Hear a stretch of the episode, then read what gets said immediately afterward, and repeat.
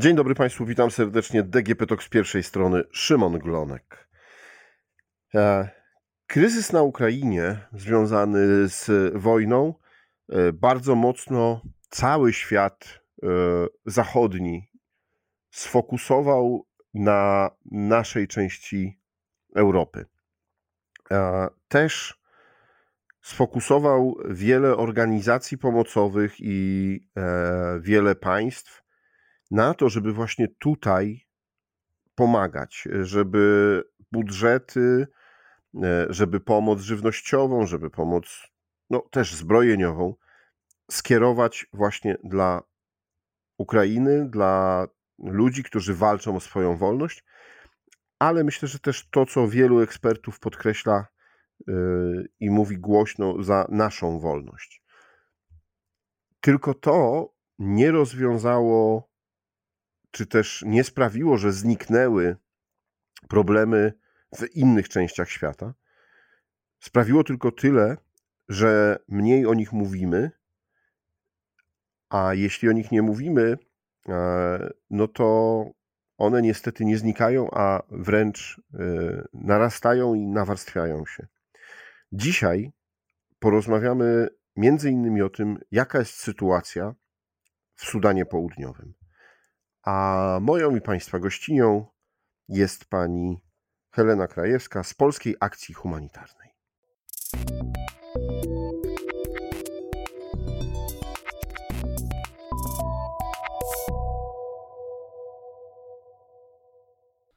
Dzień dobry. Dzień dobry. 9,4 miliona osób będą potrzebowały pomocy humanitarnej w Sudanie Południowym. Dlaczego? To niestety jest e, skutek bardzo wielu e, czynników. To jest konsekwencja zmian klimatu, konsekwencja drożejących e, produktów, zwłaszcza żywności. Także niestety przez wojnę w Ukrainie, bo to, co się dzieje w Europie, nie pozostaje bez wpływu na to, co się dzieje w Sudanie Południowym. Też oczywiście skutek po prostu pogarszającej się sytuacji gospodarczej, obniżenia wartości miejscowej waluty, która potrafi skakać nawet każdego dnia, e, ale również e, braku poczucia bezpieczeństwa. W całym Sudanie Południowym dochodzi do różnych incydentów, które zaburzają to poczucie bezpieczeństwa. Ludzie muszą się przemieszczać e, i wtedy też bardzo często zostawiają za sobą wszystko, co mają i automatycznie wymagają pomocy humanitarnej. 9,4 miliona to jest y, dużo ponad połowa całego społeczeństwa. To jest ponad 75%, ponad 3 czwarte społeczeństwa. I niestety duża część z tych osób, które potrzebują pomocy humanitarnej, potrzebuje pomocy żywnościowej. Jest w jakimś stopniu zagrożona e, głodem czy niedożywieniem. I w tej liczbie również mieści się e, blisko 5 milionów dzieci. To, żebyśmy sobie uświadomili, to jest blisko 5 milionów dzieci. Bo oczywiście w, kryzys, w kryzysach humanitarnych zazwyczaj e, najbardziej poszkodowane są takie bardzo wrażliwe grupy, jak kobiety i dziewczynki, jak po prostu dzieci, jak osoby z niepełnosprawnościami, osoby starsze. No i Sudan Południowy nie jest tu wyjątkiem od reguły. Faktycznie e, dzieci najbardziej cierpią na tym kryzysie humanitarnym. Ja sama jak byłam e, w różnych częściach Sudanu Południowego, na przykład w Pibor, to taki autonomiczny region na wschodzie kraju, widziałam bardzo, bardzo wiele dzieci, które były w różnym stadium niedożywienia.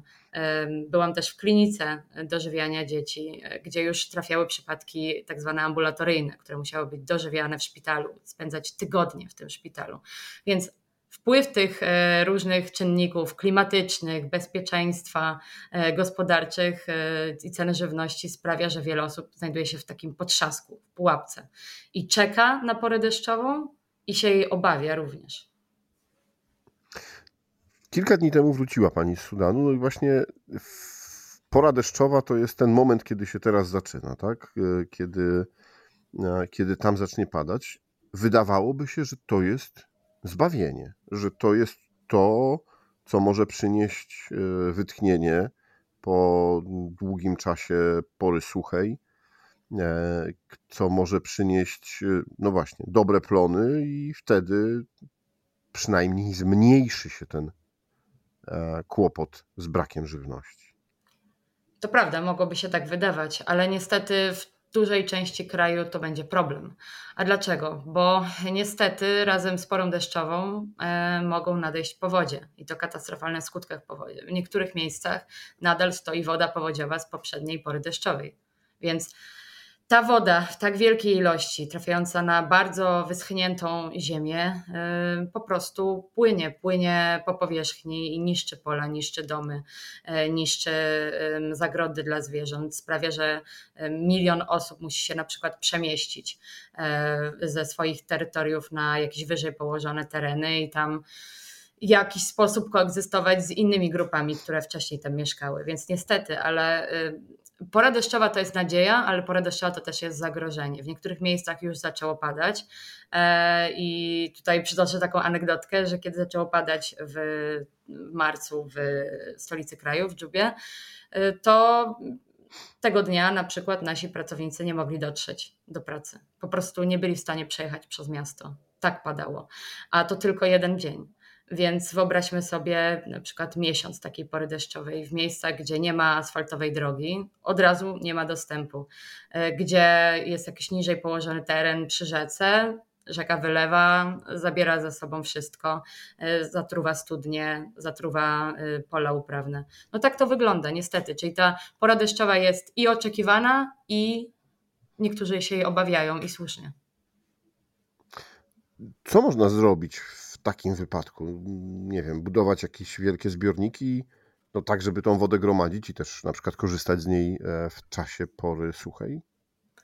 My na przykład w Kenii mamy takie bardzo ciekawe rozwiązania, e, bo tam wiele rzek jest sezonowych, czyli pojawia się tylko wtedy, kiedy jest pora deszczowa, e, że stawiamy tamy piaskowe w poprzek rzek i ta, ten piasek magazynuje pod sobą wodę na czas pory suchej. Można również wzmacniać brzegi rzek, to już po to, żeby nie wylało. Można budować jednak e, te miejsca zamieszkania, targi wyżej niż tuż przy rzece, ale oczywiście wielu osobom zależy na tym, żeby być jak najbliżej rzeki, prawda? Bo stamtąd czerpie wodę. E, można też stawiać takie duże zbiorniki na deszczówkę, to, to po to, żeby mieć na przyszłość, można zabezpieczać latryny, żeby nie zostały porwane przez, e, przez powódź. Można zabezpieczać też te platformy do wydobycia wody, platformy od studni. My budujemy teraz takie platformy na podniesionym, że tak powiem, podniesionym e, poziomie, gdzie trzeba wejść na schodkach, właśnie po to, żeby woda powodziowa nie skaziła studni. Więc trochę tych rozwiązań jest, ale wszystko zależy od tego, jaka jest siła e, żywiołu. E, bo jeżeli byłoby tak jak na przykład w 2020-2021 roku, właśnie w Pibor, no to tam niestety, ale myślę, że żadne z tych rozwiązań nie przyniosłoby efektu. Po prostu dlatego, ile spadło naraz e, nadspodziewanej ilości deszczu w tamtym momencie, gdzie rzeka zalała tereny aż o 15-20 minut piechotą od, od koryta rzeki. To jest już naprawdę duża skala. Mhm. Czy to tak zawsze było, czy wynika to właśnie z zmian klimatycznych e, i po prostu mm, no, nie ma na to y, wpływu takiego, żeby zatrzymać to z dnia na dzień? Z dnia na dzień nie da się tego zatrzymać, właśnie dlatego, że e, od kilku lat e, mamy do czynienia z nawracającymi wielkimi powodziami. Tak naprawdę to będzie, jeżeli teraz to się wydarzy, to będzie taki czwarty rok, e, kiedy czwarty, może piąty, kiedy dojdzie do wielkich powodzi. I to ma związek ze zmianami klimatu, bo ta pora deszczowa na przykład przychodzi w momencie, w którym nie jest oczekiwana. Przychodzi za późno, ale spada naraz o wiele więcej deszczu.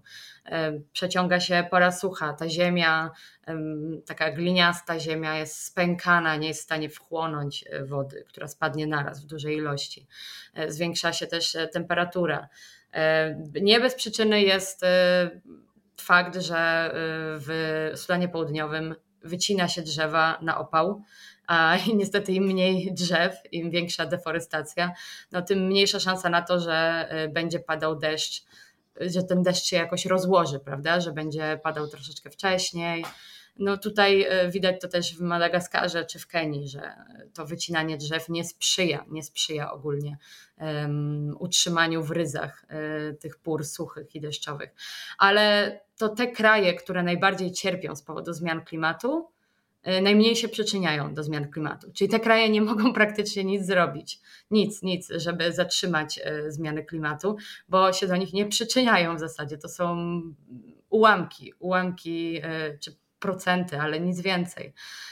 To zwłaszcza widać też w Somalii, gdzie mówimy teraz cały czas o monstrualnej suszy, największej od 400 lat suszy, a jednocześnie chwilę temu mieliśmy do czynienia z powodzią, powodzią błyskawiczną, właśnie dlatego, że zaczęły padać deszcze na bardzo wyschniętym e, terenie, w bardzo e, dramatyczny, błyskawiczny sposób e, powstały powodzie.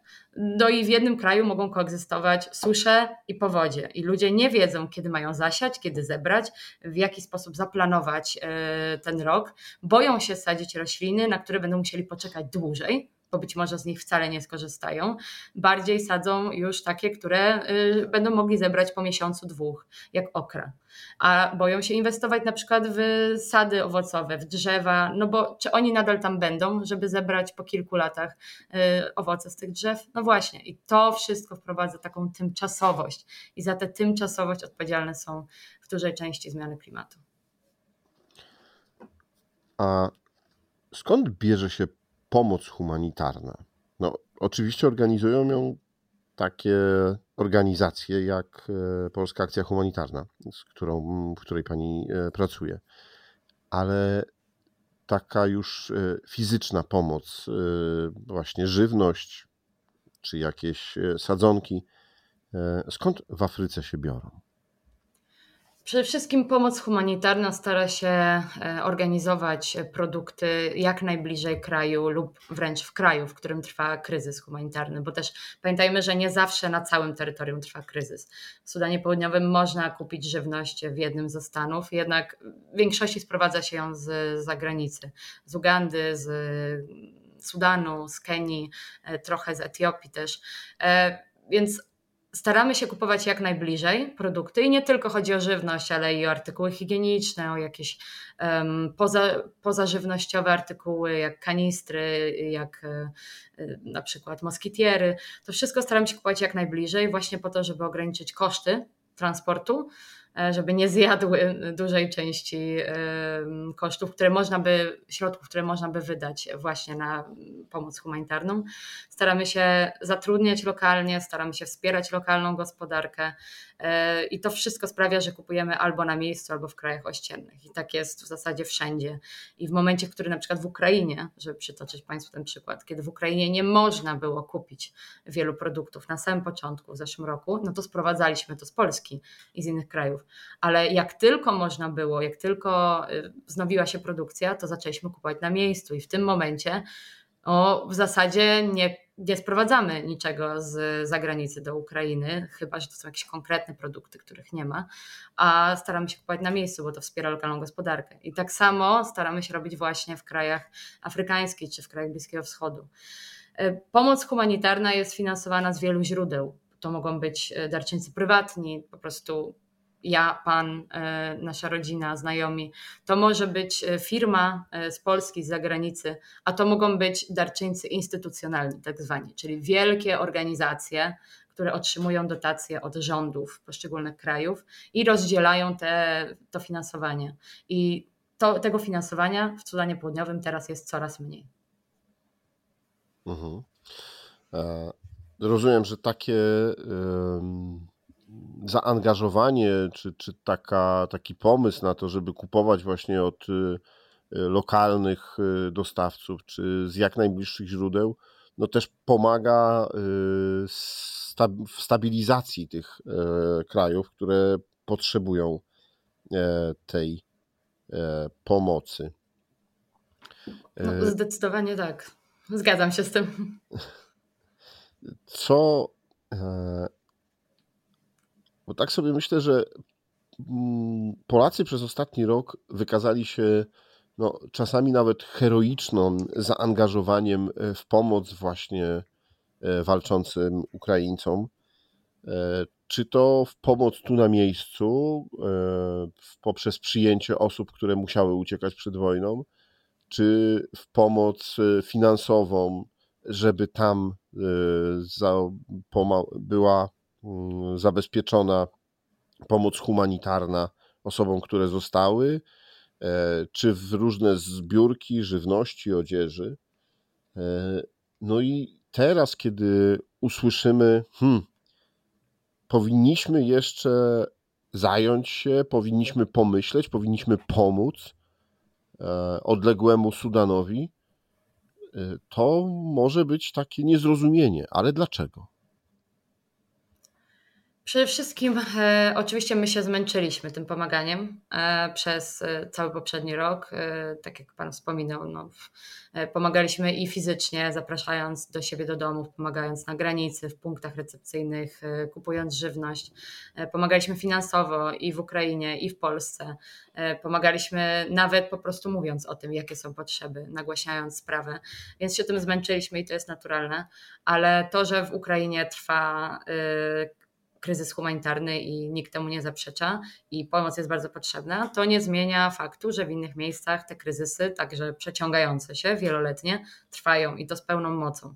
I są niestety teraz na fali wznoszącej, bo jak wspominałam, w samej Somalii, gdzie tutaj y, od 40 lat nie było większej suszy, y, są wielkie potrzeby, zwłaszcza żywnościowe, zwłaszcza z dostępem do wody. W Sudanie Południowym ponad 75% osób potrzebuje pomocy humanitarnej. W Jemenie sytuacja się pogarsza wraz z obcięciem dofinansowania właśnie do pomocy humanitarnej. I można tak wymieniać i wymieniać. I niestety, ale sytuacja się w wielu miejscach tylko może pogorszyć, bo widać już y, projekcje cen, widać już y, jaki będzie miał wpływ prawdopodobnie na przykład pora deszczowa czy e, pogorszenie się bezpieczeństwa. Mamy do czynienia z nowymi konfliktami, które wybuchają, z katastrofami naturalnymi, więc to wszystko się dzieje.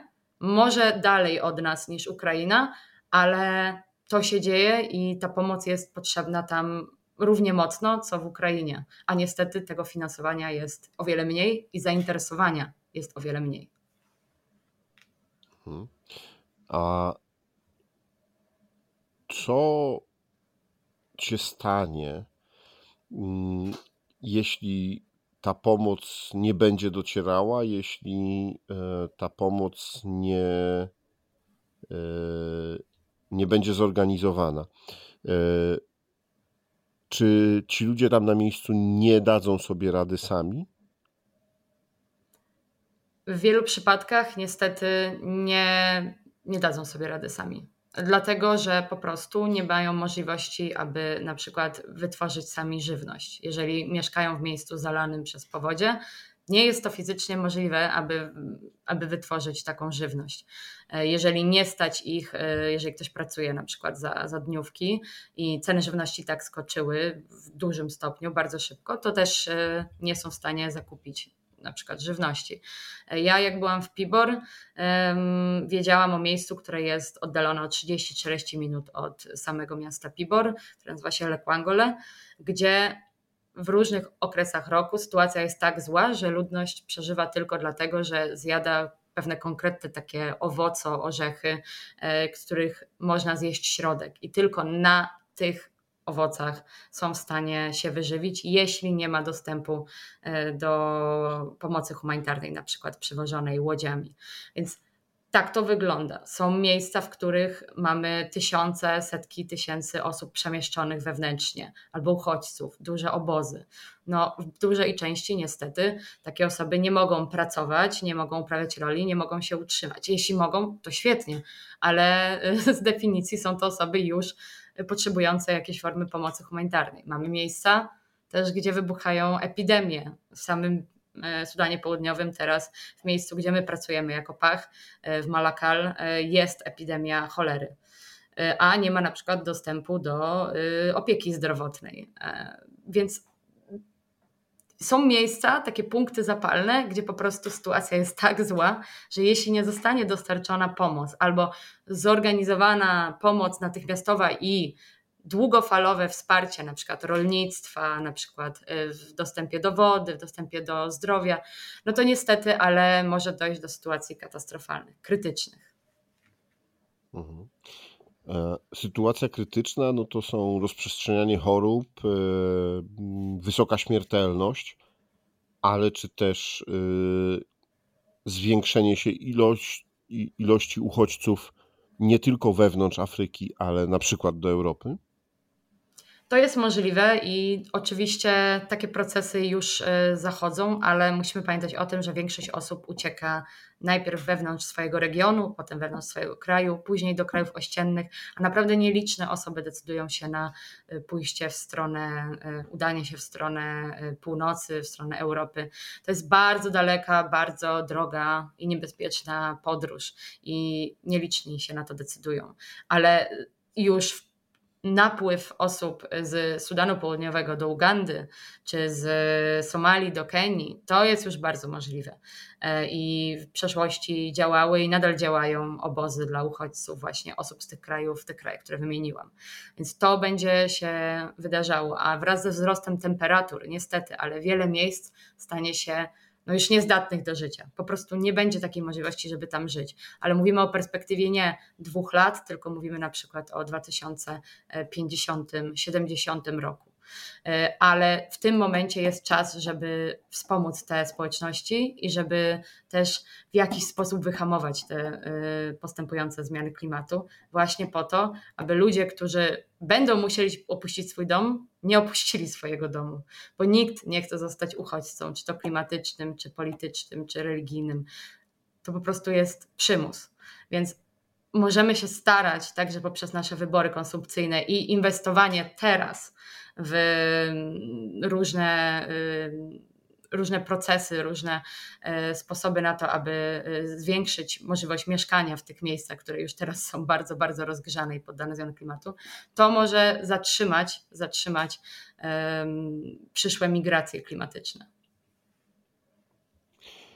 Dziękuję Pani bardzo za przybliżenie nam sytuacji w Sudanie Południowym oraz za pokazanie, jak e, wygląda kwestia pomocy humanitarnej, bo myślę, że na co dzień możemy sobie nie zdawać z tego sprawy, jak ona jest ważna i jak e, zaangażowanie wszystkich e, może pomóc nie tylko ludziom tam, wydaje się, w odległej Afryce, ale też i wpłynąć na cały świat i na nasze życie w Europie.